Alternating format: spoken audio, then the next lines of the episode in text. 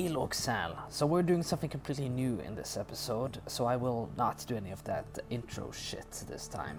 I tried to do a more interactive live stream where the audience could ask questions at the end of it, just you know, to see how that works. And um, uh, with some modifications, I think that this will be a format that I'm gonna pursue every now and then in the future, where we'll have these sort of roundtable discussions that are completely informal, and we just pick a topic to just ramble about.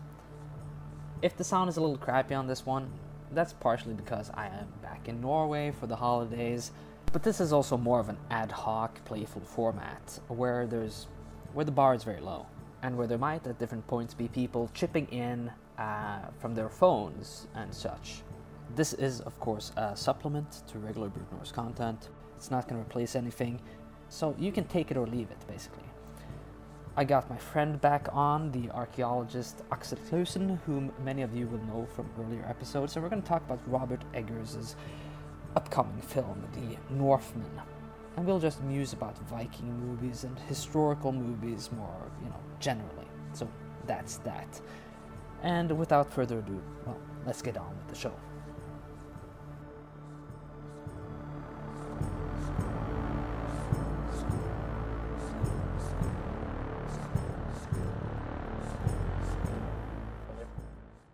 Okay, there we go.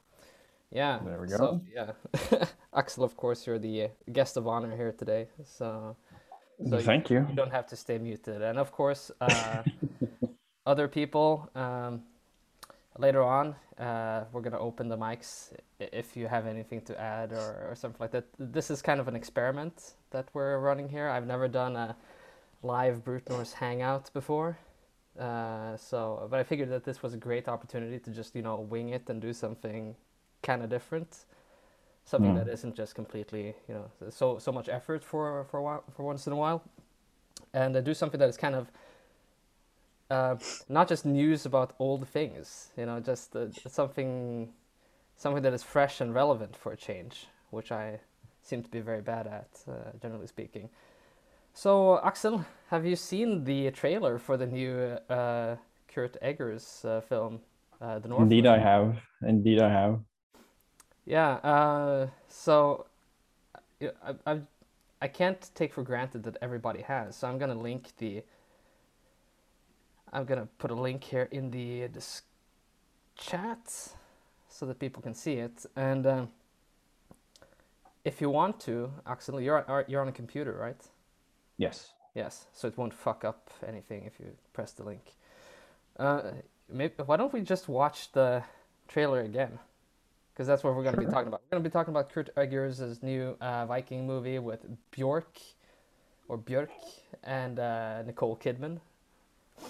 And uh, yeah, um, whenever people are ready, if they have the link up, we can just uh, press play. As long as you're ready, Axel, I am for sure. Yeah, I'm ready.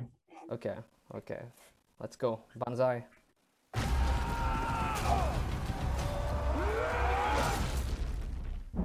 Now, behold.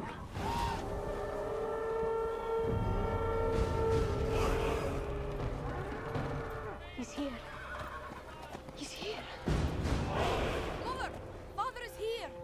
King, milady.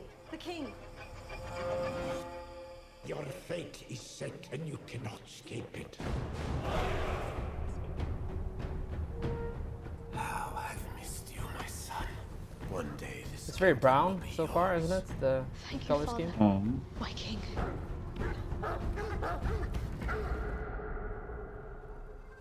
You got those massive Arab dirhams as necklaces.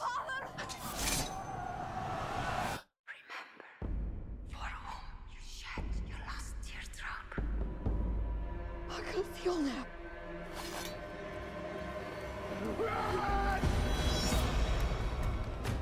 I will avenge you, father! I will save you, mother! I will kill you, Fjölnir! I will avenge you, father. I will save you, mother. Mm. I will kill you, Fjölnir. Why would he stow away to such a hellish place? To find what was stolen from me. And what is that? The kingdom. You must choose between kindness for your kin The armor and weaponry for isn't your bad. enemies. Your strength Oh, takes I mean- I have the cunning to break their minds. And night by night, we will carry out my pledge of vengeance. I will avenge you, father. I will avenge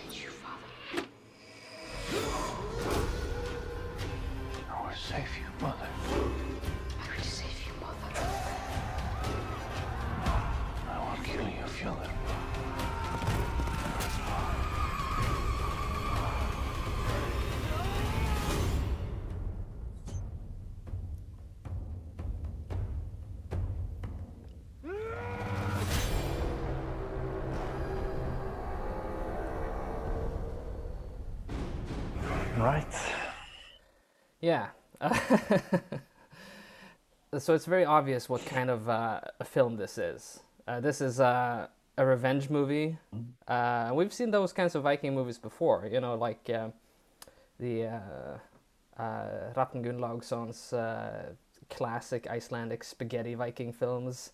Mhm, mhm, Um, well, yeah, there's a lot to uh, there's a lot to talk about in terms of the material culture here already. Uh, with the, I, I think the the weapons uh, and the armor doesn't look half bad, but it, it looks kind of decent in kind of the the Lord of the Rings movies kind of way, where it's like it looks, you know, y- you know, you can see that a lot of it isn't historical, but it draws from historical inspiration which in my opinion if you're going to do something Yeah. that is kind of like has this fantasy feel to it it should try to be fantasy but kind of close to historical counterparts which i think i think that that's the that's the right uh, way to do it there are some other things here though that like i just took some notes just from just right after my initial viewing and also just based on some of the comments that i've been seeing online for anybody listening to this afterwards and I've edited this into a podcast. And if they haven't seen the trailer yet, uh, the trailer has half naked dudes in wolf pelts, so Ulfhednar or berserkers. It has weapon dancers with those horned bird uh, terminal uh, headdresses, which I thought was very uh, interesting and I'm very excited to see. Even though it's, yeah, I'm willing to overlook the kind of chronological anachronism there, maybe, possibly, but um, uh, yeah. I see Björk is there, uh, uh, playing the character of Maria Franz of Heilung fame. Uh, and uh, it has a bearded man in a dress with an Egishjalmur on his forehead uh, who wants to give us a little head. Uh, and of course, uh, I think very memorably, there's uh, the Valkyrie that looks like Yol- Yolandi Visser, uh, who has not braces, as some people uh, seem to think, No. uh, but filed teeth, which I actually think is kind of a cool, um, cool detail there. I, I don't, if people don't aren't aware of it, uh, the, there is ample evidence Mhm, that uh, mhm. some some people in the Viking Age filed their teeth uh, in some kind of context. Yeah. Uh, what do you think, Axel? Do you have any hopes? hopes. Well, I tend to always have very low hopes when it comes to uh, movies set in the early Middle Ages or the Viking Age. To be frankly honest with you, Yeah. um, but um, I think it's an interesting uh, take uh, what they're doing, um, and hopefully it will be a good direction uh, overall for a long Yeah. um, time to come. Yeah, I mean- because we've been kind of on a on a horrible shit streak uh, for for a long, long time, where every kind of Viking pop culture media out there, almost, I'm not going to say everything, but a lot of it has been really awful, and that has had the biggest cultural impact, and has a, had a really big and I like like not not for the better, but it has a big impact on like just our field and how the wider public interacts with uh, kind of kind of the ancient north to put it that way. Uh, so i'm wondering if this can actually like if this becomes like a blockbuster if this could push things in a different direction that is a little bit more critical uh, a little bit uh, more uh, aesthetically and source critically savvy.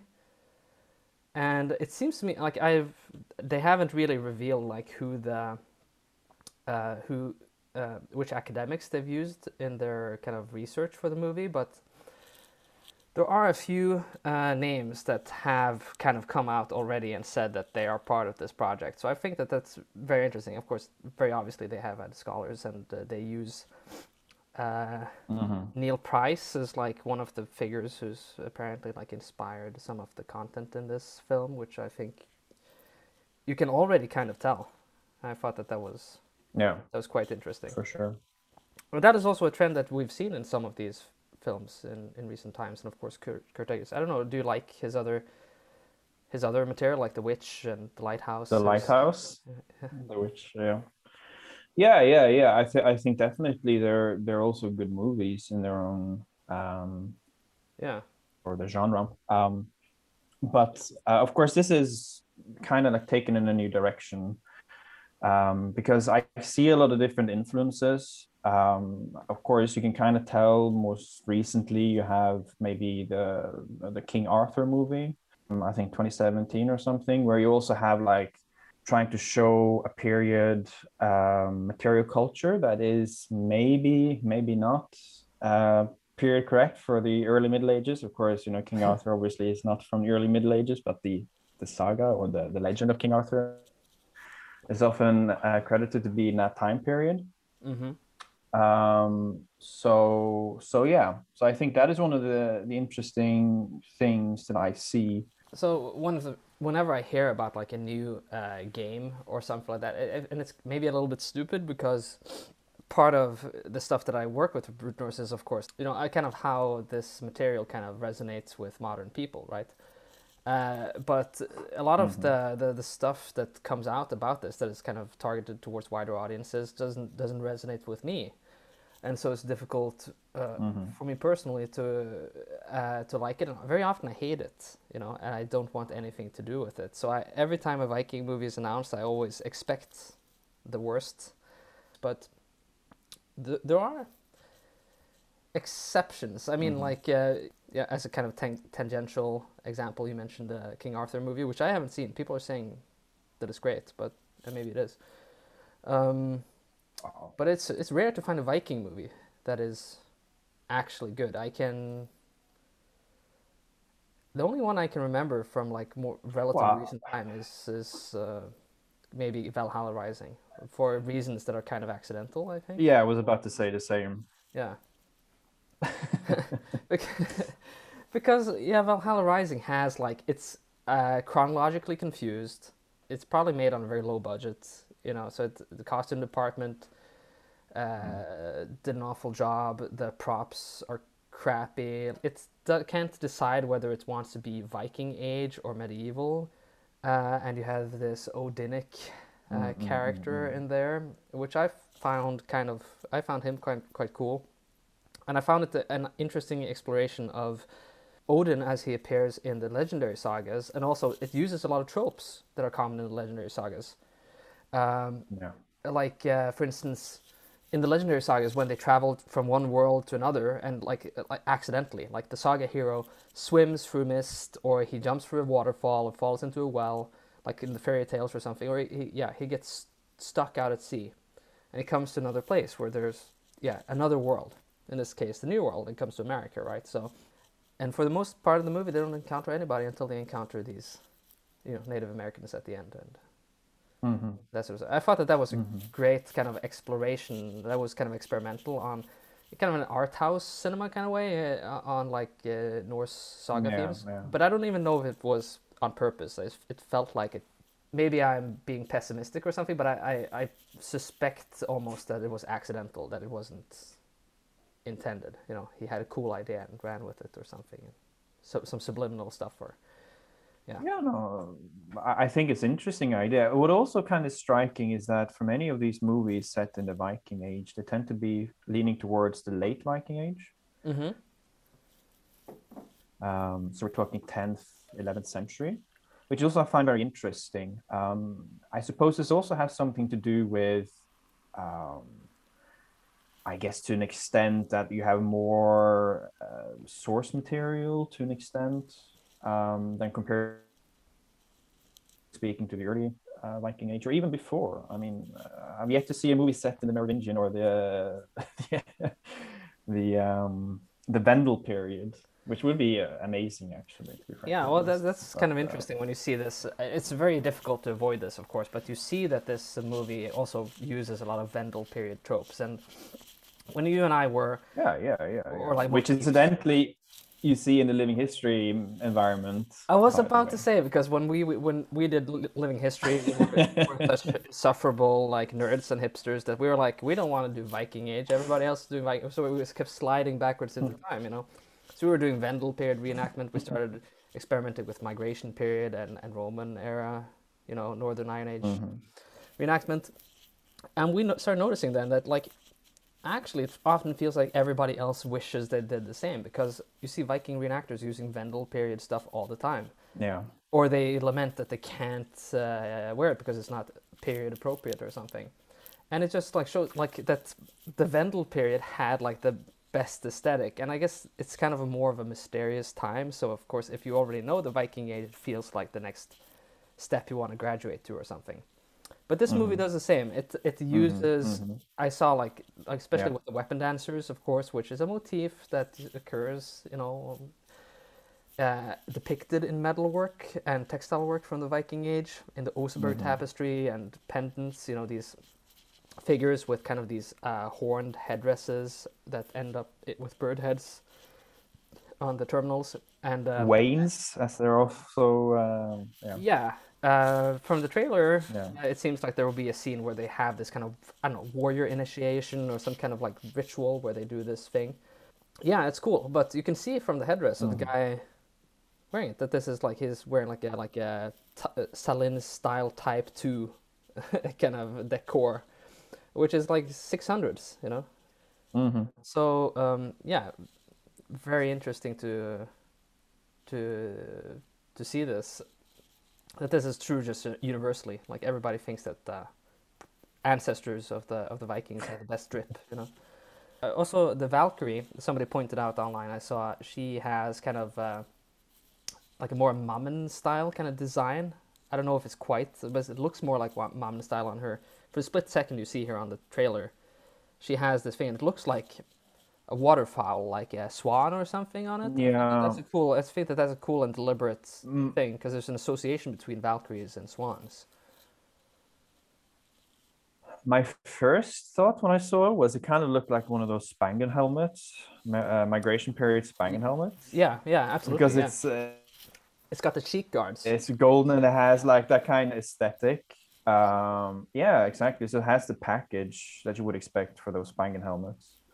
Yeah. um but um but yeah no definitely it's like a bit of a merge between that and uh and uh, later Mammen or yeah style. And you also see actually to be frankly honest other kinds of styles. You see it on the houses uh in the trailer. You see urnes style.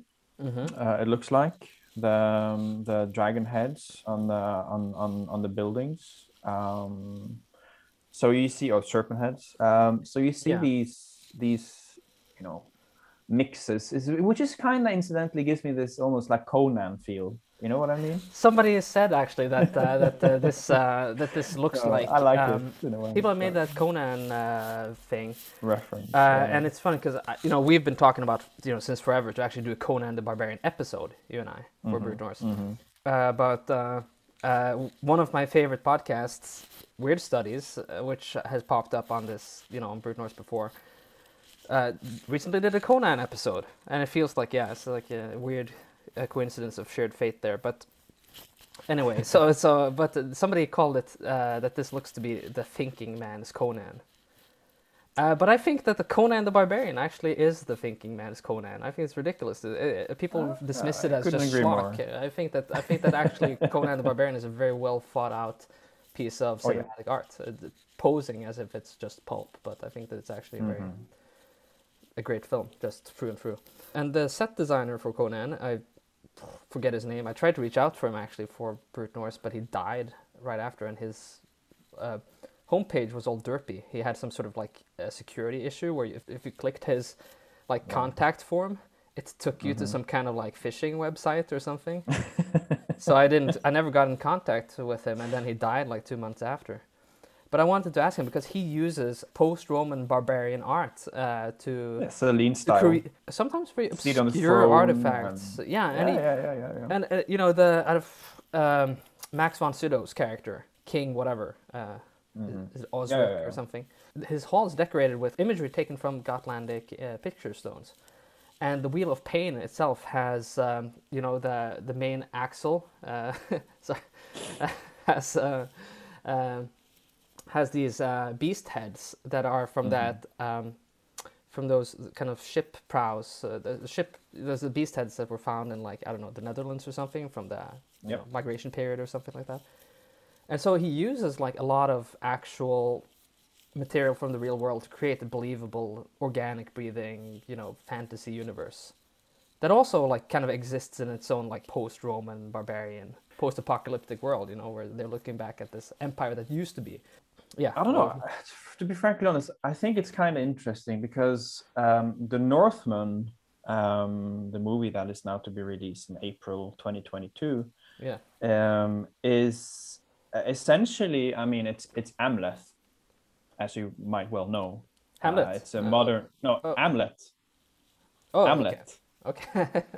Uh, do you know about Amlet? It's essentially a modern uh, retelling of Amlet, which essentially is what inspired, some say, Hamlet uh, by William Shakespeare. okay. Um, so it's a direct inspiration of uh, the Prince Hamlet. But yeah, Oh, it's a it's a medieval Scandinavian legend, if you will, and it's also uh, mentioned by Saxo Grammaticus. Oh yeah, of Uh, course. Yeah, yeah. He's, he's the uh, the but uh, author. yeah, uh, I've, I've only read pieces of, of, of Saxo, which I'm a bit a bit ashamed to admit. But uh, Ah, right. As far as I know, I think it's mostly a medieval. Um, uh, okay. they they made their own versions of what happened in the past, as much as we are doing now, uh, with this modern um, adaptation of of Amleth. Uh, and also, you have another movie which you might not know about, which I think is very interesting. And for those of you who are listening, I would suggest you look it up because uh, Robert Eggers, although yeah, The Northman is a modern adaptation of you know, Hamlet. There's another movie, Prince of Jutland. Do you know about it? Yes, not seen Prince of Jutland. 1994. It- uh, you never guess who who's who's starring in the, in the movie. It's Gabriel Byrne, Helen Mirren, and Christian Bale Christian Bale Jesus as Christ. Amleth. Yes, Prince of Jutland. Look it up. I- It's an old movie by by modern standards, but it's I'm looking it up now. That's that is uh, that is crazy. I'd never heard about this film. I have to admit, it's uh, Well, I, I saw it when I was uh, as a kid or something, uh, in a time when you also had these movies of dragons. I don't know. I mean, so many different kinds of movies, and I remember seeing Prince of Jutland. So when uh, when I first heard of um, this this this movie, uh, The Northman, back in 2020, I think it was early 2020 um, or, or thereabouts, um, I made me think because you could read the description. Um, I, th- I thought maybe this is going to be a, a more uh, up to date um, uh, version of Hamlet, um, Hmm. made to fit more modern tastes. I don't know. But it's absolutely true what you're But yeah. saying, though. In the High Middle Ages, they did rehash ancient stories and wrote Oh uh, yeah, yeah, yeah. yeah. uh, chivalric kind of. Um, people talk about many of these uh, narratives are kind of cheapened by the fa- by the fact that they insert kind of modern values or something into the plot or something like that, and that can feel forced and stressed and things like that. Uh, I don't know if it would have been detectable to people like in the 13th century, but they did that with uh, chivalric tales too, because the whole point of these is that uh, they're sup- supposed to uh, depict ideal chivalric conduct uh, Mhm, of its time. mhm. There was actually a culture crash at some point in the 13th century when you go from having stories about bold warriors of the kind of like ancient Germanic kind who are always very stout. They never show s- strong emotions either, or they're always kind of lukewarm, you know. Yeah. And if they are like furious, they're face changes hue, you know, or something like that, Mm, or like mm, they mm, mm. their fist shakes a little bit, but they never show like they never let it get the best of them. In the 13th century, you have these knights who are like you know this kind of chivalric Arthurian stuff, where they're you know they're doing all this shit uh, to for like these virgins and uh, and and and maids saving them, you know, in their high towers, and they cry and suffer a lot, and uh, there's a lot of uh, of weeping going on, a lot of a lot of love potions and and tragic, you know, unrequited love and stuff like that, which to the Old Norse audience before that would have been completely comedic, you know, the notion of of a hero that is not kind of A like soft Conan, hero. yeah, the notion of a soft hero just didn't exist. Like, except maybe for like anti-hero, certain people like you have exceptions like Egil Skallagrimsson, who's clearly a very complicated character, but he's also uh, always struggling to be kind of this hard man, and he is a hard man. But it's like in that case, some of these sagas uh, allow the reader to say that there's also more to him than that, you know. But the ideal was always to be the Conan the Barbarian sort of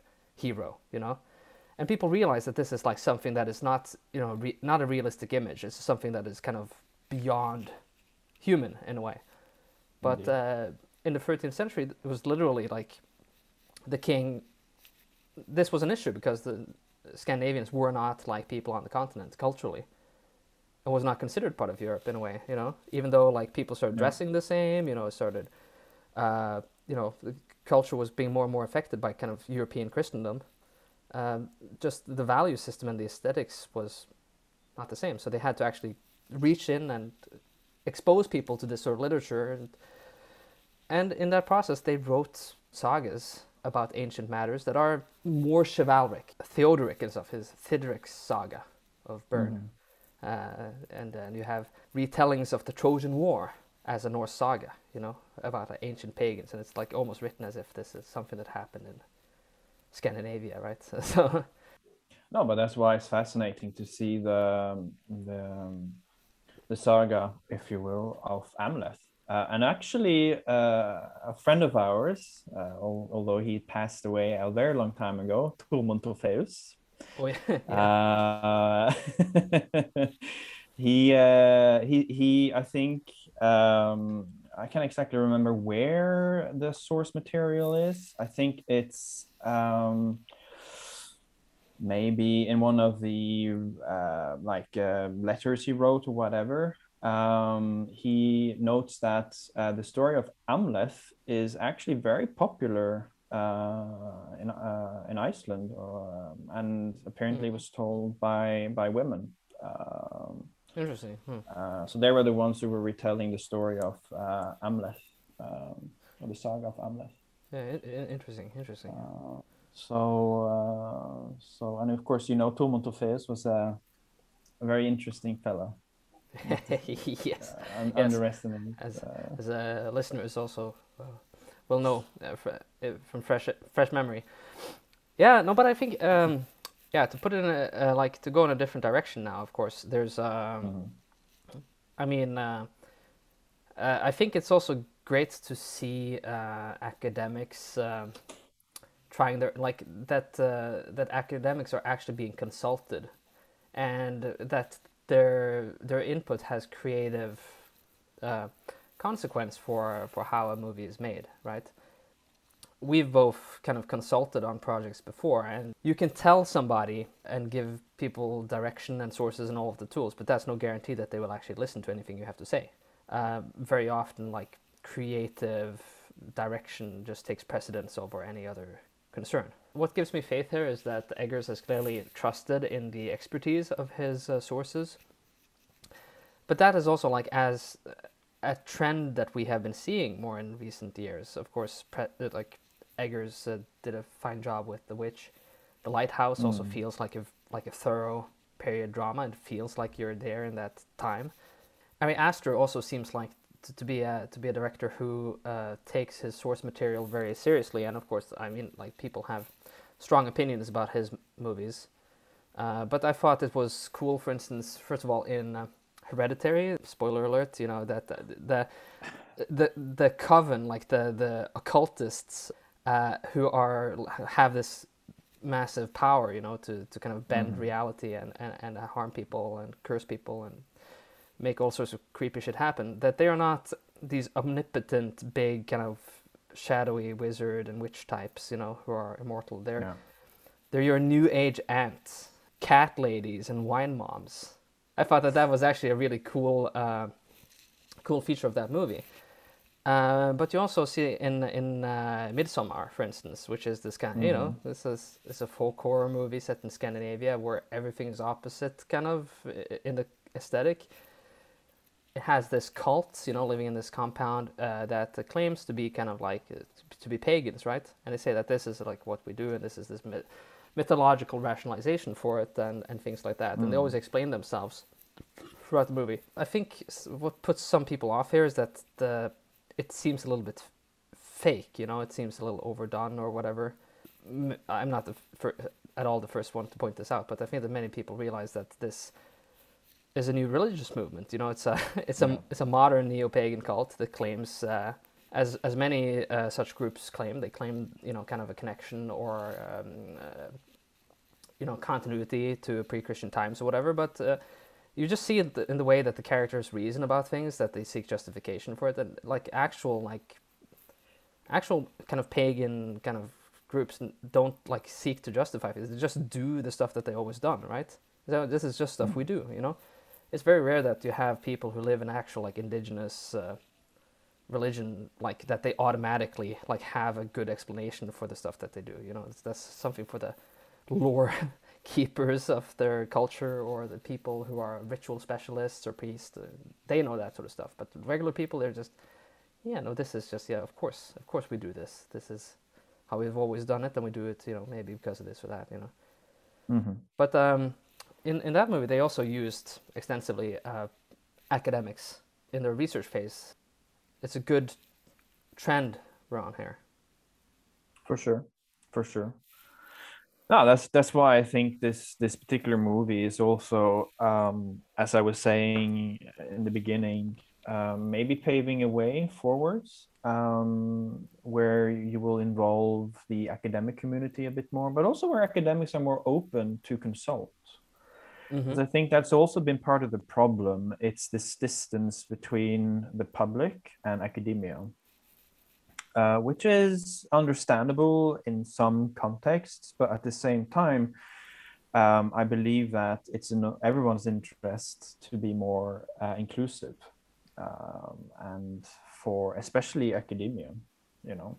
I understand the elitist attitude certain academics might have, and academia in general might have, uh, and um, but at the same time i think if the academia wants to survive in this day and age they need to also be one bit more around around the edges as we say um, so i'm not sure if you agree to this or not but Well, I, t- I totally agree, of course, because uh, you and I both tried to make it as freelance, just pure academics, just doing.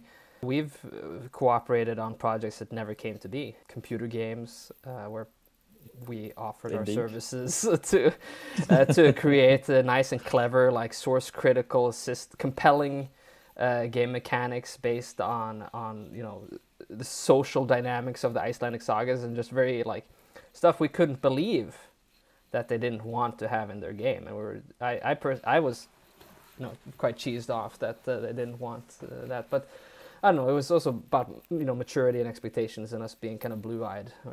When we tried to do it, that kind of was also kind of unheard of, right? You know, we didn't really hear about. We thought that it, there was a market for it, you know, that this could happen, but there was nobody actually Oh. doing that. Really, I don't know. I, I think there's definitely scholars that have involved themselves in productions, um, and and not just movies, of course, like you know blockbusters and all that stuff, but also like infotainment. I Yeah. mean, uh, where, where you have uh, you know scholars who are consulting, and they're part of the uh, the storytelling, if you will. Um, so Yeah, I was more thinking think- like uh, I mean, like scholars, of course, Oh. have always you know there have always been some scholars who are willing to do this sort of work, you know, and we saw Mm. this maybe as tried to see this as an alternative to traditional academic work, but uh, or Mm, a mm, supplement to mm, it at least. mm, mm. Uh, but yeah, it's true. Some scholars have not have f- thought that this was below them, and they just want to dust away. And there are many scholars are still like that. They just like as long as they have their position at the university, you know, the rest of the world can go to hell, you know. but uh, uh, I think it is important, especially for um, like period dramas, mhm. um, to to use as much expertise as possible to be able to, you know, make it feel authentic. And I think this goes for many shows uh, and and movies that are set in the past, um, like anything from Downton Abbey, I suppose, World War One movies, uh, World War Two movies, but also like you have shows set in the 18th century, like Outlander, and you have movies and shows set in the Middle Ages, and going all the way back to to antiquity, you know, because um, it's like it's kind of like with the uh, the movie, um, although it wasn't really that well received, but like Alexander. Um, no, I think it was 2004, 2005 or something um, but um, where they actually used uh, a lot of resources, a lot of you know big budget into making it look more authentic um, with uh, with uh, the material culture that is portrayed on the screen.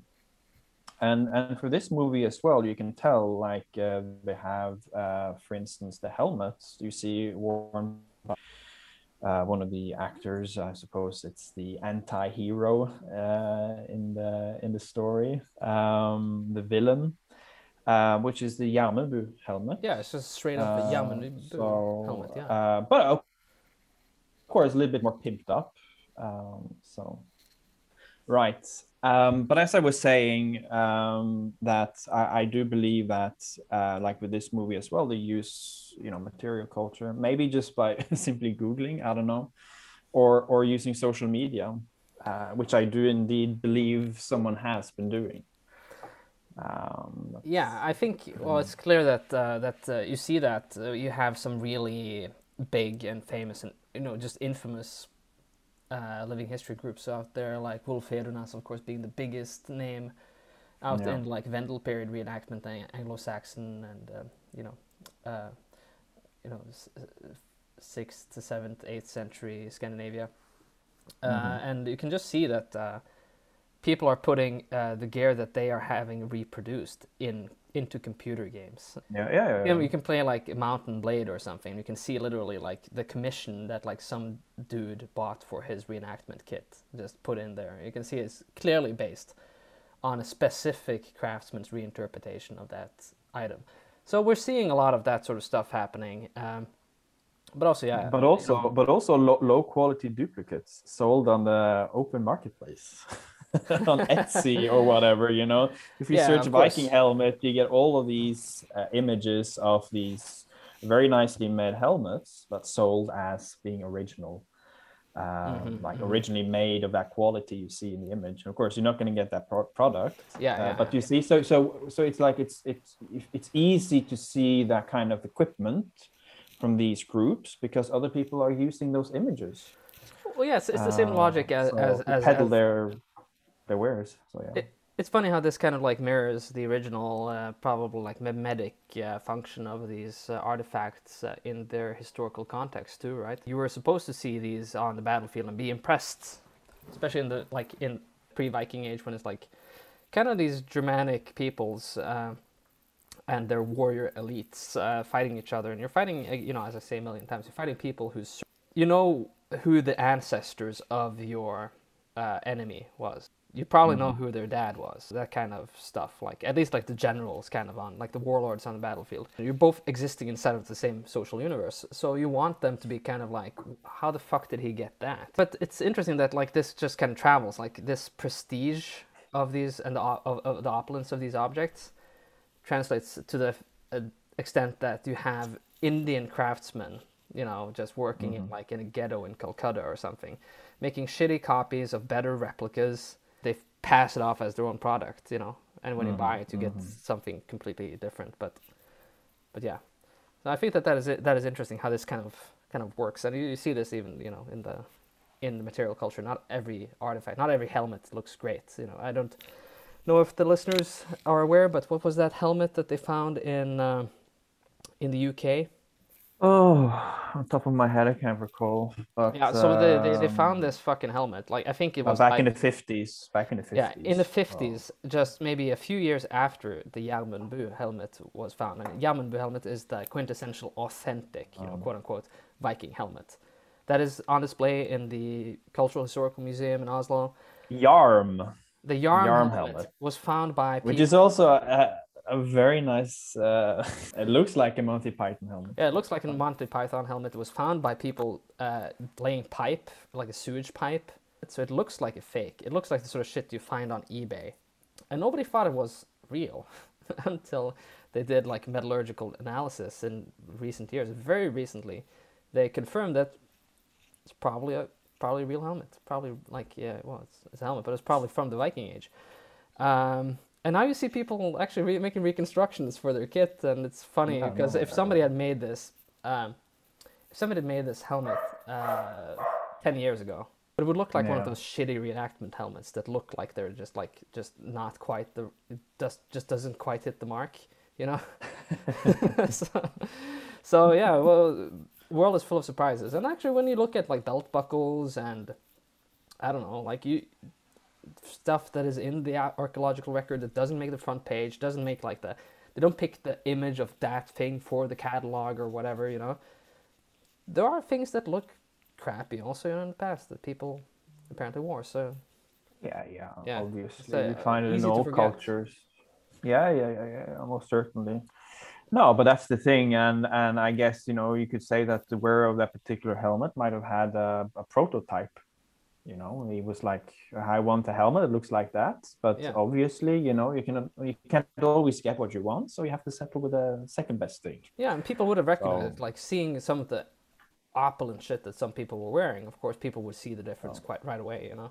But you know, but if you need something that will protect your head from being split in two, uh, like on the battlefield, you know, beggar's not gonna be. It's not gonna be a sexy helmet, but it's it's a fucking helmet at least, you know. Yeah. So I don't know uh, if there's anything more we want to talk about about this uh, specific uh, about this specific film. You know, I thought it was just cool to just just ha- Shanghai Axel into like just you know strike while the iron is hot. If any of the participants want to ask any questions or like make any comments, or you know, it could be about this or anything else, um, just uh, at this point, I think you can feel free to unmute yourself and just you know speak Of up. course. I have a question. Can you hear me? Yeah, Yes. Yeah. Um, good to see you, Axel. Um, Likewise. I like as a Norwegian at least. Uh, I would really love to see a movie that is not about the Viking Age or the Second World War, like historical movies that are Mhm. not set in Viking Age or Second World War. Like, for example, uh, the Battle at Kringen, uh, Skottetoget, or Mhm, mhm. any peasant uprising, or or more like uh, Kautokeino-opprøret was kind of a nice little thing. But uh, I was wondering, what kind of movies outside the beaten path uh, would you guys like to see? Well, for me, it's pretty obvious, really. Um, but maybe, uh, Eric, if you want to start. Um, I know you all have already have a few ideas uh, that we talked about I'm the past. so- yeah, I'm I'm I don't know. I feel like uh, yeah, I'm very curious to hear what Axel has to say because he says that it's obvious, but I don't, I'm not sure it is. But um, yeah, obviously, I want to see more stuff that is set in like the deep, you know, very like deep past. I'd love to see like a Bronze Age movie or some shit like yeah, that. Yeah, I was but- about to say the same. but uh, yeah, or, or or like I don't know, like uh, like Roman Iron Age or some shit like that. But it's it's also very difficult to kind of when you're imagining this as a Norwegian movie because there's uh, a Norwegian movie TM like has a certain vibe and ring to it. It would almost be better like uh, to see something that was at least not produced by Norwegians because you know what that's gonna look like anyway. I, I I have often thought like it would be cool to see something from the Middle Ages because the like something that is actually good and like serious from like I don't know 13th century or even like the Norwegian Civil War, you know, end of the 1100s. but at the same time, I don't really want to see this because I know what that will look like. It's just gonna be like, and we actually do. It well, we have a Norwegian Civil War movie. We have uh, the one with the fucking. Um, There is, there is a Birkebein on a. yeah, yeah, it's, yeah, Birkebein. That, well, that is one, you know. And of course, I didn't, I didn't see it because I ex- have, I know already what that looks like just from seeing clips of it, you know. Uh, but it's yeah, it would be cool to just like have a movie that doesn't just paint everything in like this kind of, you know, uh, like this kind of like sure. Norwegian patriotic thing, you know. Some of that is a little bit more. Yeah, because critical. it, it, it, it, it will always be like really self-serving. Uh, yeah, no, yeah, I want when the something that is does it. Yeah, yeah. in something that's not self-serving. I want to see a, a social, social realistic Viking movie where there are no good guys. That's what I want to see. Yeah, yeah, yeah. I want to see uh, everybody's a fucking asshole, but everybody's acting according to like you know A self-interest and uh, yeah, yeah, but they're kind of forced I by mean, like- circumstance to like it's like Exactly, in s- exactly. sagas, you know, where it's like nobody, like okay, uh, is it is it good that he killed that guy? But no, but what he didn't have any choice because uh, not like acting like retaliating violently in that situation would have like fucked up his life. And not just his life you know just his entire family expected it. So it pushed into places they don't want to be you know? And that is the situations that people found themselves in all the time in these societies you know where you're acting on behalf of somebody else and uh, on some some point of pride and you know it's just uh, not even like another don't do it like judgmentally or anything. Do, do it sympathetically. Just understand where these people are coming from. That's what i want to see in a movie you know? Yeah. and it doesn't have to be flashy. I- it can I would- simple you know? I, I would love a, a Baltic movie about uh, like colonization or something, like with the Scandinavians being the bad guys, produced in the Baltics. there is Uh, a movie that like could that I do believe we have movies that are yeah, yeah, yeah. There is uh, there's a um, a, a Polish uh, how do I even say it? It's like a it's like a Viking low fantasy movie um, Yeah. called Sta- Starabaschen or something like that, which is like uh it's a it means like ancient tale or something, and it has horrible CGI. But it's like it's you know it's like this kind of these noble savage uh, Slavs uh, living in accordance you know with uh, ancient lore, and they have these wise women they go to, and they they live in this kind of like Asterix and Obelix world in Poland, you know. But there are evil. And then there's sacred, and then their sacred grove gets invaded. Like. No, yeah, it's like, but it's like it's like you know this kind of narrative, like these noble, these noble Slavs, and like when the when the patriarch dies, like the housewife like gladly just like walks on the pyre and like embraces him as the flames engulf her kind of thing, uh, and um, and then of course you have uh, uh, these Swedish Vikings in kind of like they're wearing kind of this corpse paint stuff, and they have these helmets that have this weird like like these like uh, like this Celtic helmets with, with, the, with the with the kind of like the tits Yeah. on the on the helmet and and they speak growling. They're like sound like orcs. Yeah, they they play the role of orcs because they're the henchmen. They're the, like the evil army of like the villains of the movie or something. Well, I think it's a it's an easy narrative to make. You know, you have the invaders, and then you have the defenseless uh, locals. Um, but it is more so in this particular movie that the Vikings are there more for as a mercenary group. So they're the yeah, there- there is a wild card that uh, kind of like oh shit, here again? comes the Uh, Vikings. Yeah, Joms Vikings. Yeah, that's, what. they yeah, yeah, but it's also a bit like the Joms Vikings, you Yeah. see. So, so, so that's essentially what they are. So, um, so that's why they're so martial because they're essentially just sellswords. Yeah, of Um, course. Yeah, yeah, that's that's true. No, but it would be cool to see that see something like that. You could have, uh, uh, yeah, it would be cool. Speak on that vein, we could have uh, we could have a Viking movie about uh, Vikings settling the British Isles and uh, uh, committing cultural genocide against the Picts. Or- Eradicating the Picts. Uh, where, where uh, yeah, we Vikings who who settle, who bravely go and have this pioneering spirit. Like you could have the Norwegian film where it's like first half is them like kind of like, I I want to get out of the village. I'm not satisfied here, you know, and they have this kind of deep yearning for something greater, you know, and bigger, as the patriotic Norwegian movies are like. But then it they can has go- to be something other than this. yeah and then it's like this inspiring tale like oh imagine norwegians can do this. And then they go to like the orkneys and they just like uh, after they come there the locals stop speaking their native language and they start dressing like the vikings and they and, and none of the none of the men gets to get to reproduce. And then pictish culture doesn't exist anymore. Yeah that's uh so you can have the accent but you burning could of, uh, the burning of Arcona could also be quite cool. yeah it would be Uh, especially if, if especially if it's like made uh, not by Scandinavians, I think.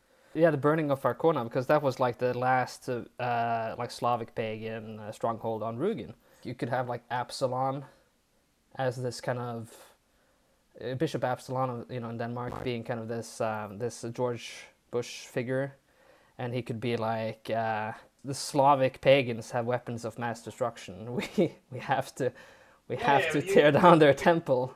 You know. You, could totally put like an anti-imperialist uh, uh, angle to it. Yeah, yeah, no, yeah. You could probably you could probably do that, or you could have a you can make a you can make a movie uh, about uh, you can make the, you can remake the Pathfinder, uh, but instead of um, of Sami people getting like chased down by a, by an uh, by a different uh, tribe or something, it can be about uh, Scandinavians uh, uh, claiming taxes from them or something like that. No, that doesn't sound like a good movie actually. it just sounds like a Pathfinder. It's Uh, I think I I think it's really funny that uh, Tsjuder, you know, the people uh, uh, chasing the Pathfinder. Um, there is a kind of a third grade uh, Norwegian black metal band called Tsjuder because like that was the evil, evil people in. it was the most evil people. I guess Sami like legend they resent this tribe that used to fuck with them or something. Way, and it's very far back. It's like like in, it's like the Chudes didn't even live anywhere near like the what we consider the Sami core territories today. It's like it's like in northern, western uh, Russia or something like that. And uh, and they're like, yeah, the Chu- the Chudes are just downright bastards. You know, always f- screwing with us and giving us a hard time. But yeah, it's like I- I naming a band like I that find is like. funny that that, that inspired a black metal band. Yeah, which is Even- it's kind of like an evil name. It's just like finding any like ethnic group uh, that uh, that uh, that culture X doesn't like or something. It's like uh, Yeah, yeah, yeah. yeah I could totally make a seven-inch called uh, Scythian Supremacy or something. sounds like a Ukrainian uh, black metal album. Uh, but uh, yeah, you, you could have like if you're Irish, you could call your band Brit. Anybody else? Anybody else have any movies that they would have loved uh, to see made? Or any other questions not related to, to that? Um, I have another question. If that's if that's cool. Sorry, I don't have a camera. My uh, my station doesn't have a camera. I, I just I, I read in a comment that the the dad of the protagonist, so the king, I suppose, he's wearing a Turslev brooch hmm uh, or a Turslev pendant. Does that bear any significance at all, or is that just you know random Viking jewelry that they put on him? Do you have any Ah. ideas about that? Is it Turslev? Just sounds like uh, like um, like an archaeological find or something like that. Uh, uh, Yeah. Okay. So it doesn't really bear, well, I, bear any significance in that sense. no, it just sounds like uh, like I don't know, like maybe it's a reproduction of something. Yeah. Okay. Yeah, could be. Uh, but I noticed that uh, that uh, the protagonist, I guess, like you can recognize who is who in the trailer by seeing uh, like he's wearing like this Arab Serum. Yeah. Yeah, but it, but it's like, but it's but it's like Gigantic. five times larger than they actually are. Like it's it looks like a huge like bracteate or something like that. Like, Scale it up. Should. but um, but yeah, well, it's it's cool that they have that included at least. Like that at least gave that a thought. I don't like I don't like it when they do like, oh yeah, we've uh, we have this thing that they actually did. But it's, it doesn't satisfy us. Let's like like blow it up a little bit, you know. Yeah. I think it's kind of stupid, you know. it's kind of, I read that in a, just a, this is just random information. I'm sure you already know though, but I read that River Kings by Kat Jarman, uh, where she explains how like Vikings would sort of use counter, uh, sort of counterfeit sort of uh, Islamic jewelry and stuff just to show off, just to pretend that they were more exotic than they really were in a sense. Oh yeah, that's that's, a, that's the eternal barbarian thing, isn't it? To to Yeah. copy, and that's and that's what like uh, the early. I don't know if you're familiar with the bracteates that uh, were made in like uh, say the 400s in in northern uh, Europe, in like Anglo-Saxon territories, continental Germania, and Scandinavia. They originated as uh, copies of uh, Roman coins that they turned into like pendants and imperial portraits and things like that. So so yeah, that's it's kind of like in an eternal. They imitate and uh, but it's but yeah, it's pretty funny that they just take coins and like yeah, it's Yeah. it seems very banal. Cool. Yeah. Wow, I, I, I don't know. I mean, it kind of makes sense when you think about it because you have a portrait and the image of uh, the emperor, as is in these Roman coins, uh, is a very strong and potent symbol. Yeah, but- Incidentally, that's why you put yourself in that emperor's shoes. Like in uh, in, in Sweden, you have Tibble, which is a, a grave dating to around 375 or 360, 375 AD, where you have the chieftain or whatever status he had uh, depicted himself as an emperor on a coin imitating a Roman coin. Yeah, I mean that's that's very like that's very telling kind of of ideology. But I think with with Yeah, yeah, with the Viking Age Arab coins, Oh yeah, yeah. yeah it's, it's more sure. abstract, you know, because there's no Oh yeah, yeah. pictures. It's just that they're they're they're just they're doing like uh, imitate like when they are imitating Latin writing on some of the bracteates, the, the early ones, you know, uh, but they're faking like Arab writing, but you know, it's, it doesn't mean anything. It doesn't make you know? no, of course. But uh, but yeah, it's, but it's part. but, but I- I think, uh, of course, you know, um, this these were cultures that uh, that had like, uh, you know, where opulence and prestige were valued, and where like you wanted to be able, like, uh, to have political power meant that you had to kind of be able to. Um, this had to kind of drip onto your immediate uh, circle, right? So you're always looking for luxuries that people cannot acquire, uh, especially when you have the means to get them, and like in the Viking Age where you could sail around suddenly. Um, and so you're always looking for something that is the next, the next big thing, you know, that uh, other people cannot get. Yeah. Thank you. Indeed Correct. Yeah. Anybody else? So bearing with us here, um, at this point I was ending the uh, live stream and opening things up for social discussion. What seems to always happen when people are out of the interview mode is that they start speaking their minds more earnestly and, uh, you know, they get more unhinged.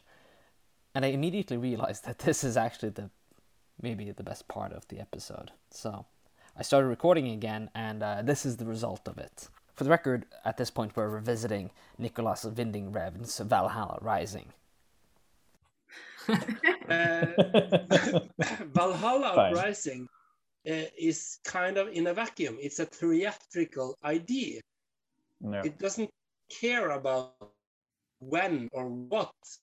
Mm. It's, it's this presentation uh, of the idea of Vikings and Odin and everything. But but but it's it's in a vacuum, so you don't. It's it's more theater than historical movie, and that's what makes it surprisingly not shitty.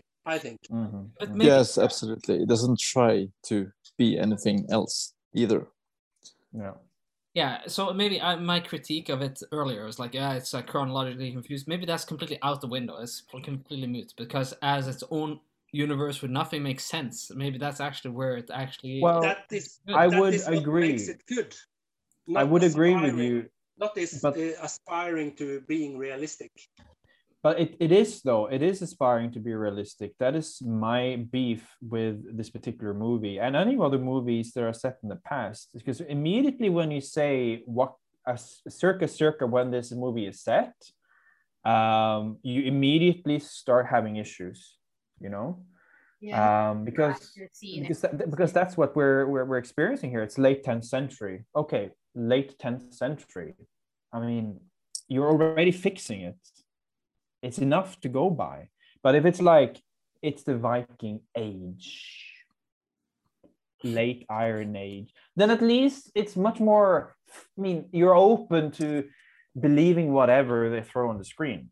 So, and I think that's also why we have backlash from the the community of people who are, I suppose you could say, a bit more, um, you know, rigid when it comes to these these these details.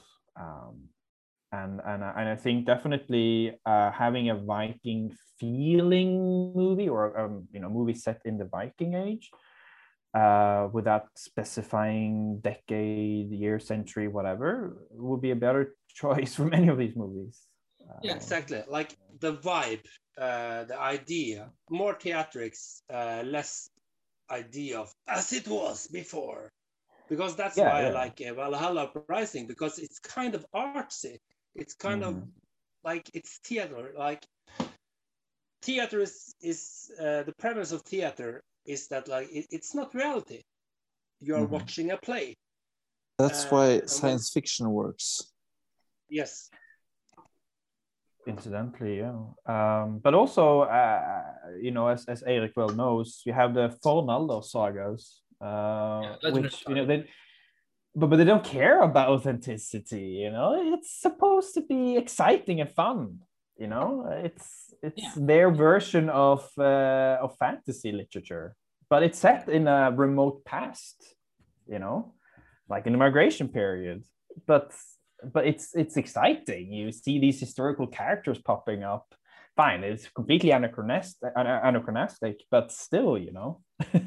Yeah, it's a Conan So- Barbarian uh, for yeah yeah. it, you know it's uh, like uh, yeah it's uh, it's like uh, in the conan yeah but yeah well it's the conan stories. The conan stories are dry exactly. sort of material so but and and, Yeah. and it's it's a vibe from an idea that's why it works better than a lot of other contemporary stuff that like try to convey that they are some high kind of based on true stories on the sagas or something. Like Mhm. in many ways conan the barbarian is better than than vikings.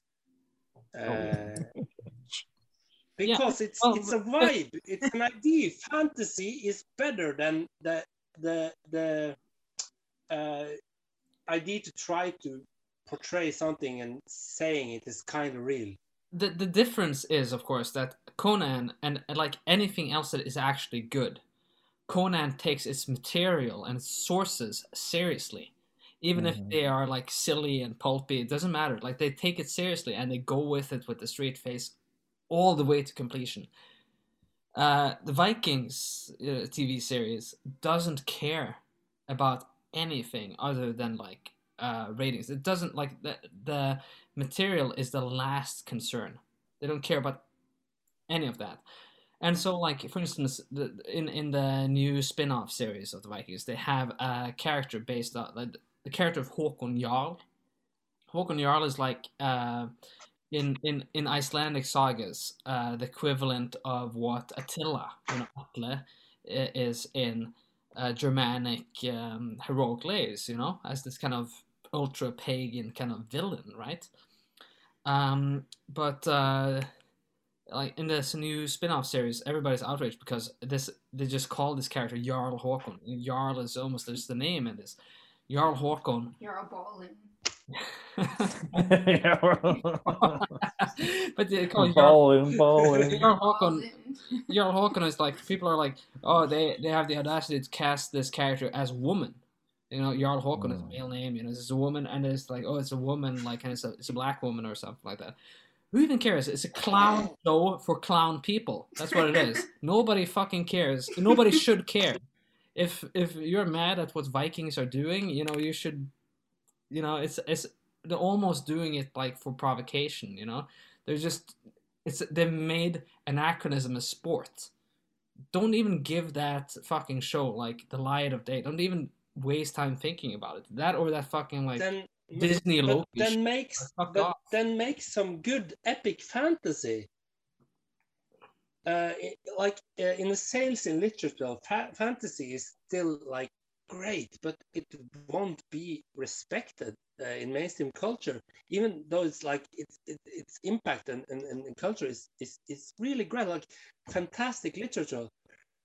Isn't conveyed over to to uh, to Mason culture, uh, and I think it's basically because like I was starting before maybe before before recording, like fiction these days have a like uh, suffer under the idea of realistic uh, stuff. Well, re- realistic stuff. I think the realistic narrative. Well, in the sense that like authenticity. Well, what we're talking about, actual myths, actual legendary stories. I think that like if you don't take those things seriously, you're not believing that these things are worth telling at all. I think. I think that if you feel like you have to make a new plot, then you're not trusting the sources. You're not trusting in the, their timeless ability to tell us tell a story.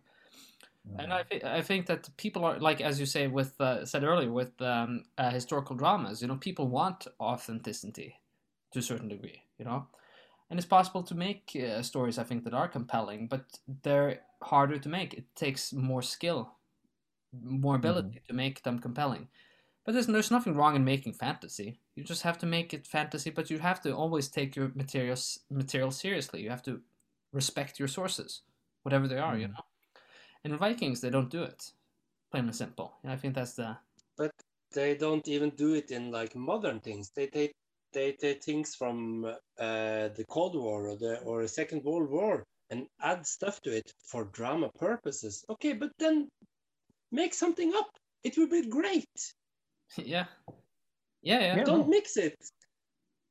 Yeah, well, in the Viking, like for instance, the Vikings, it feels like they're living uh, in a suburb, right? Like when they, it's like it's, it could be a, you could turn the Vikings into a '50s sitcom. Ragnar comes home to his little hut at the end of the street. He's living in a in a, in a Oh, you Lothbrok. yeah, and it's not even a long house. It's like a short house. It's a square little hovel, and he lives there with his like uh, shield maiden wife or something and he, and he could she could be like he could walk in the door and be like talking his fake Icelandic accent up on 200% level where is my slippers and my pipe and my s- stew or something and his shield maiden wife is like I bow for no man or some some, some like s- overstressed like uh, I promised you I would never make you stew when we married. yeah, it's like this kind of fake strong woman horseshit, you know. Uh, that everybody is just like they're jizzing their pants over or some shit like that. Anyway, You should audition, Eric. Yeah. what I was telling you. So As as, as the wife. Series, why don't you offer your services? Why don't you just uh, write them and uh, as if they are interested in uh,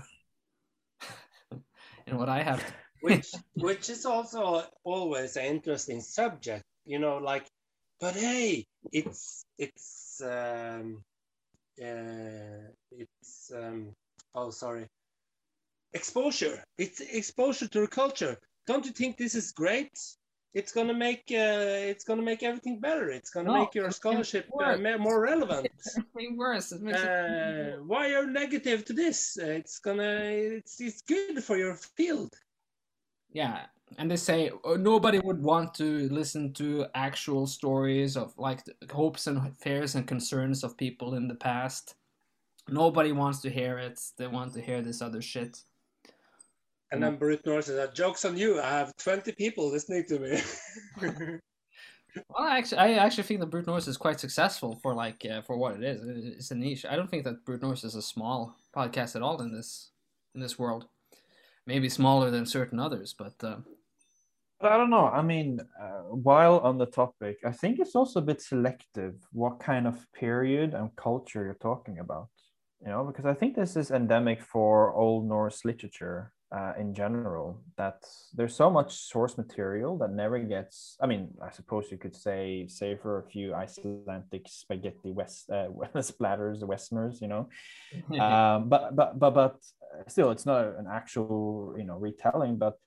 I mean, if you go to other cultures um, like uh, ancient Greek, ancient Roman, Egyptian, I mean, uh, you, you you see them being a bit more serious with the source material. You see yeah, what I mean? it's a it's biblical so story and biblical biblical history. Oh Yeah. my god! So I mean, It's that's a like ins- completely different.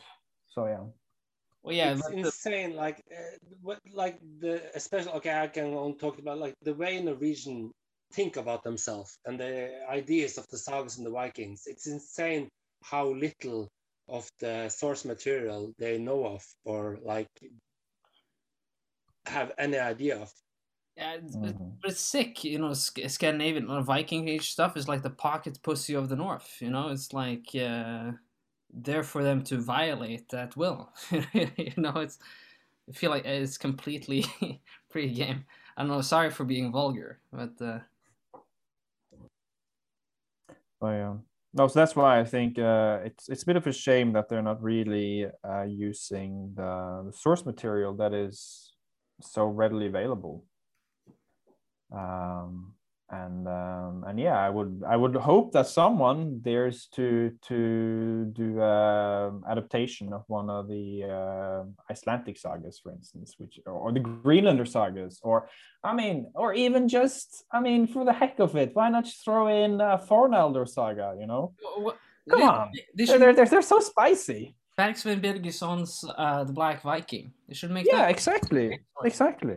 be a fantastic uh, adaptation. Why didn't I say that earlier? Actually, At least now that we have like people can animate stuff, like we can put the sagas back to life. Uh, you can make some great animation uh, with some great exploitations. Yeah. Yeah, no, no, but we'll see. We'll see. Hopefully, someone dares to pick up um, the torch, but like in a proper way. But I mean, it's like not to be uh, condescending to other people's work, but I still f- like you highlight yourself. There, there, there is an issue when you put something in a very specific time period uh, and location, geographical location, and you say this is how it was. So Mm. you're you're you're you're you're kind of cheating your audience. Yeah. Um, just kind of you are cheating your audience. Um, and the just on- for a good audience is and the audience is also torn between the people that they are maybe quite boring trying to do the like this is i'm a scholar this is how it's uh, i portray it and uh, five or six people that want to be seen But this is also one of the problems that scholars face uh, when they do consultation, because many scholars uh, and consultants in general they don't know what the end product would look like. So they they get hired on for a project, they consult, and then you have no control over what you actually uh, what they actually use when you share your knowledge with um, with the team, you know, that is involved in the production. So um, that's also incidentally why a lot of scholars, researchers, etc., have received, um, you know, critique publicly uh, and, and lashbacks because they've been consulting and then they see the final product and they're like, uh, "What is this? This is completely unrecognizable." You know, I, I thought that this would be completely different than how it turns out to be. So as as someone who has an academic background, I understand why a lot of people with an academic background are also reluctant, um, because I think there is this kind of lack of transparency, and that you're only part of part of um, the the final product, if you will, and incidentally in the very beginning. So so it's not like con- uh, constantly people uh, contact you for you to consult. No, you do it for a period, and then they they they just move on really. Now incidentally this can can vary from project to project and movie to movie and, and etc but still i think this is part of the issue that we're um, like people with academic backgrounds face. Um, and uh, and fine i mean like me and eric we were contacted uh, to consult for a video game and another projects but um, it's like as you know you get involved you start sharing and then um, you know they, they kind of move on sometimes even without telling us. That's happened with a danish team. I'm sure if you recall eric Yeah, with a game. And yeah, well, they and they were like we were yeah we were sharing so much and then suddenly they're like okay. Yeah, well, well, just well, ultimately, then like the the team, Radius Islands. I think the team was uh, in on it. Like they, they thought that this was a Oh. really great idea, but they but then I think the creative director was like, no, uh, we don't need any experts to tell us what to do. Uh, we're just gonna do like uh, feel it out and do a kind of a Vikings uh, style sort of thing with it, hmm and uh, and and that was it. No, jokes on them though. Yeah, I, I think uh, the game was not very well received. I think so. Yeah, no. So this is this is what I was saying earlier. You know, this is one of the problems you face that um, you you you share your knowledge, but you have no control over how that knowledge gets used ultimately, if, even if it gets used. Um, Yeah, So- that's that's part of the game. and It's all fair. Like they can take it or um, leave it, you know. But if they're wise and they're talented, they will find a way to use it. Uh, yeah, and at least they Yeah, acknowledge but that. uh, no. A- as a, as a person that has been interviewed a couple of times, I know about that angst, like the things you put out and the things that are portrayed. Um, it's two different things, and it's a, it's a big angst there. Mhm. yeah, uh, well, Mhm. it's it's but uh, you, yeah, I don't know. Um, it's uh, you put uh, it's kind of like you're offering them kind of a product, you know, and they're under no obligation to listen to any of what you do.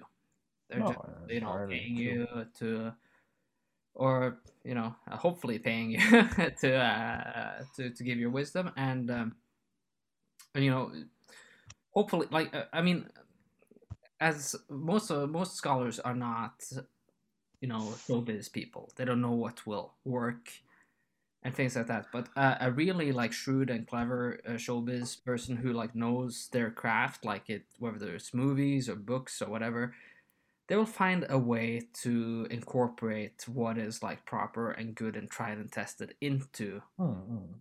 their material and they will know how to spot like quality material where they find it and people who just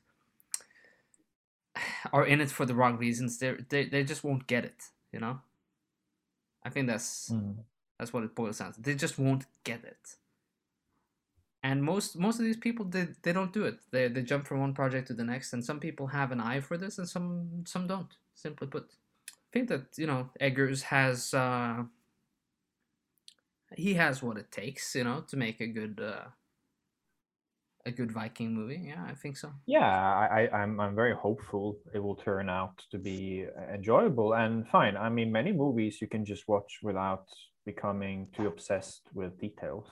Um, and incidentally i mean there's a lot of movies and shows that are put in the past. Uh, one for instance is rome hbo's rome. There's a lot of anachronisms in the show but it's overall a very en- entertaining show.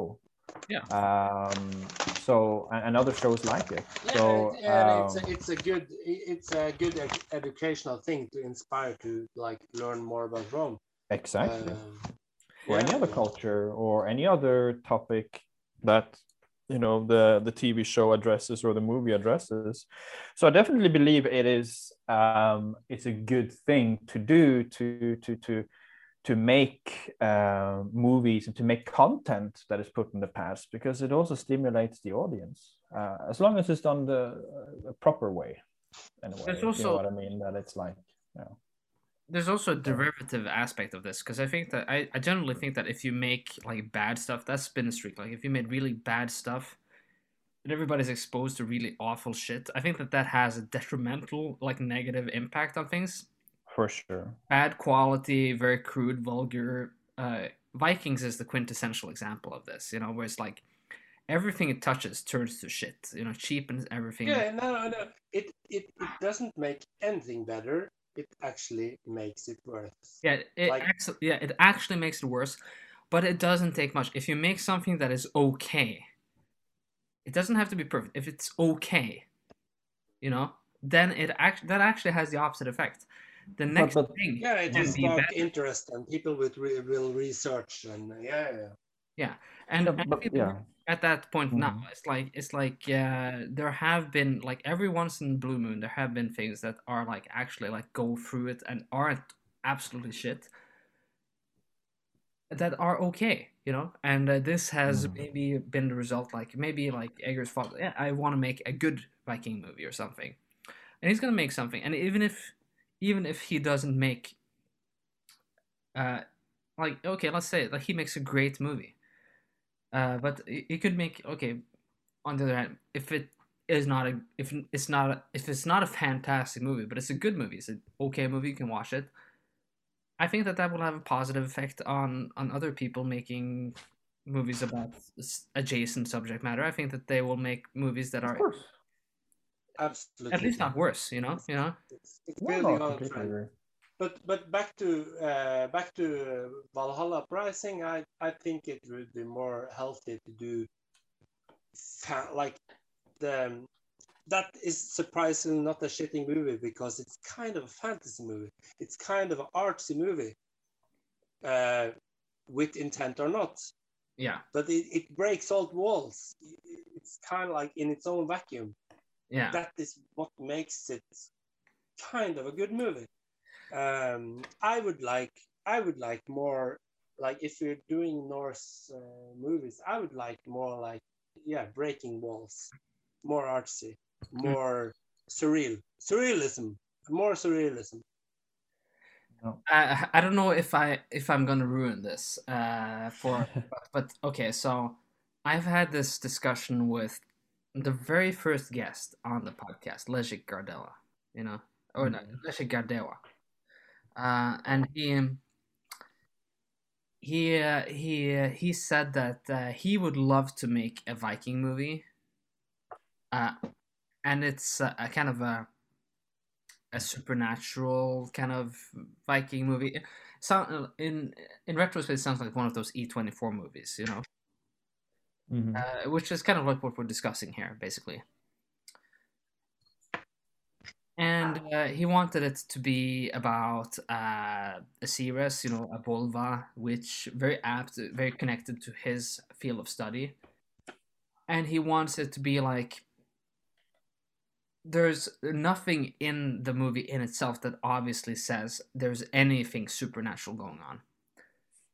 But there could be little hints here and there, little things that don't really. Oh yeah, yeah. You know, it's like Mhm. Uh, when I don't know, it could be a, if I understand him right, like it could be like a, a person is talking and the shadows behind them just don't make sense. You know, if you're paying attention. Mhm, Otherwise, mhm, everything is mhm. told with a straight face, and it's just like you would see it in real life. You know, and that's kind of like um, you have to have to But, remember but it, like, it, these worldviews. it kind of accept the supernatural. Yes, yeah, and that's what I Yeah. guess that's what's going on in The Witch too. The Witch has that thing going on where it's like everything Yeah, is, yeah, yeah. is agnostic to the whole concept of witchcraft until the end, right? You know, but I think that that's a, actually a good. It's a good uh, device. That, uh, but or you could do completely opposite. You could do like uh, this uh, Estonian uh, folk horror movie called uh, November, and that's also like an art house movie, where it's like uh, you have a dichotomy between uh, the Swedish elites on one hand, and you have with their church and whatnot, and you have the kind of like locals who do all sorts of like uh, folk magic sort of tricks, and they have their familiars, you know, that work for them, and it's mo- almost like it's depicted almost like a technological difference, where like uh, the occult is more um, trick or like an uh, or a technological advantage that you resort to things. And it's a, it's a competitive sort of sort of relationship between the two. And i thought that that was a very interesting angle. Fantastic movie um, that i heartily recommend everybody to to watch. Also haven't seen it they. I'm, I'm looking forward to it. they're talking about like so so the so in Estonia, I guess the uh, the the word for what Norwegians would call a troll cat, which is kind of like a, a witch's familiar, is uh, a kratt, uh, which is etymologically connected to um, skratte, which means uh, sorcerer, more more and related the verb meaning to laugh. Huh. Uh, I thought that was just kind of yeah, just a funny tangent there, but uh, Yeah, yeah, yeah. yeah. Yeah, I don't know. I Oh, think yeah. unless anybody else has anything else to add, burning up with any comments or something, maybe we should end it at this point. I think this has been a really great. Yeah. Uh, No, I mean, uh, just just uh, as a as a final remark, I do believe this particular movie has potential. Um, I look forward to seeing it myself. Um, and as we already discussed, I do believe also that uh, it is important to, for the audience sake, and also for you know posterity, if you will, because people will, of course, base their work on the work. It's, it's inevitable. Um, and you see inspirations from all over the place uh, in this particular movie as well. Um, but uh, I do believe that, indeed, as we said earlier, that you know, stick to your, hold to your guns, stick to your guns, um, and uh, if this is more of a supernatural element in the movie, then fine, just make it so.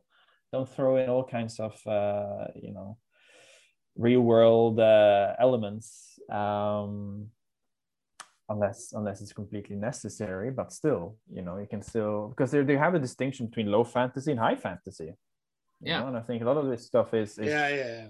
you know so so in this particular movie fine you, you you have also the valkyrie. Valkyries are supernatural creatures um and uh and emotive at that. Um and i think if you see something like that it kind of should tell you a little bit what the kind of a story you could expect. Yeah. now we don't know how the valkyrie plays a role in the movie. It could be many different angles you know?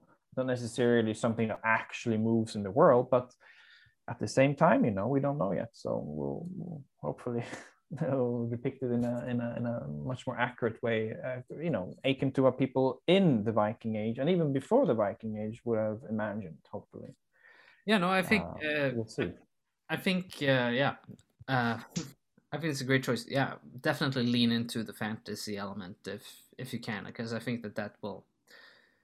Uh, it's a great, it's a great technique for this sort of stuff. yeah so- and it's and and, It- and, and it- to be it's- frank it- yeah It's it's a great playground.